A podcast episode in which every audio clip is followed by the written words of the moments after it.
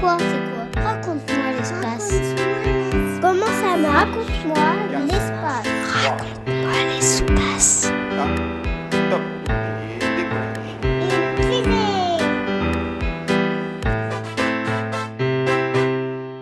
Est-ce qu'on peut protéger la Terre en l'observant depuis l'espace Bonjour Ulysse. D'abord, merci pour ta question. Je la trouve vraiment très intéressante, mais surtout très importante. Je m'appelle Aurélien Sacotte, je travaille au Centre national d'études spatiales, le CNES, où je suis spécialiste du changement global. Je m'occupe de projets sur le changement climatique et aussi de groupes scientifiques avec nos amis de l'Agence spatiale américaine, qu'on appelle aussi la NASA, et l'Agence spatiale européenne, qu'on appelle aussi l'ESA. Protéger la Terre, oui, mais de quoi exactement? Il faut savoir que depuis l'apparition de la vie sur Terre, il y a des milliards d'années, le climat change sur de très longues périodes de temps. Ces changements de température se passent sur des milliers, voire des millions d'années, et changent à chaque fois les caractéristiques environnementales de la Terre. Là où il y a eu de l'eau à un moment donné, on peut trouver un désert, ou bien là où il y a eu de la Terre, on peut trouver un lac ou une mer depuis le 19e siècle, nous savons que les températures de la Terre augmentent rapidement. Nous pensons, grâce aux travaux scientifiques, que l'augmentation très rapide du nombre de personnes sur Terre a un effet sur la météo, ou le climat, ou le temps qu'il fait et les températures extérieures sur Terre. Cet effet, qu'on peut appeler notre impact sur le climat, est une menace pour la nature et la vie sur notre planète. C'est par exemple la pollution, la déforestation, l'utilisation des ressources naturelles ou encore notre consommation énergétique sur Terre. Sur les 100 dernières années, la température moyenne a augmenté de plus d'un degré, beaucoup plus rapidement que les changements naturels sur de très longues périodes de temps. C'est ce qu'on appelle le changement climatique.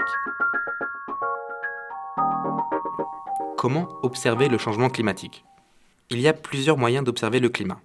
J'aimerais commencer par te parler de météorologie. Une partie de ce que tu peux voir sur un écran en regardant la météo nous vient des satellites.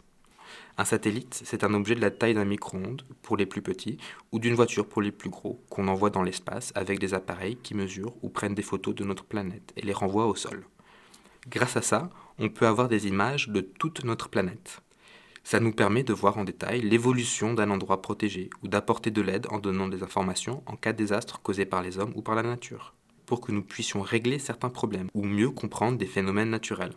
Si tu regardes le ciel la nuit et que tu vois un point lumineux qui ne clignote pas, qui est isolé et qui bouge lentement, c'est sans doute un satellite.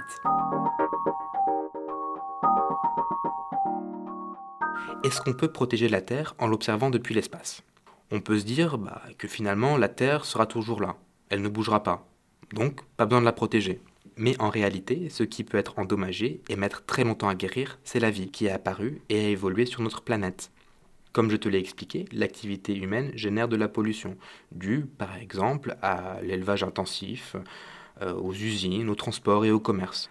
Notre activité, comme la déforestation et l'agriculture intensive, impacte aussi les plantes et les animaux. Elle réduit donc la biodiversité, c'est-à-dire toutes les différentes espèces vivant sur Terre. Les satellites peuvent donc nous aider à observer et à partager des informations sur ces problèmes, ce qui nous aide à comprendre et à agir, et donc nous aide à protéger notre planète, à protéger notre maison. Donc en fait, un satellite, c'est un peu comme un ange gardien. C'était Aurélien Sacotte, spécialiste du changement global, dans Raconte-moi l'espace, la série de podcasts produite par le CNES qui répond aux questions scientifiques et spatiales des enfants petits et grands.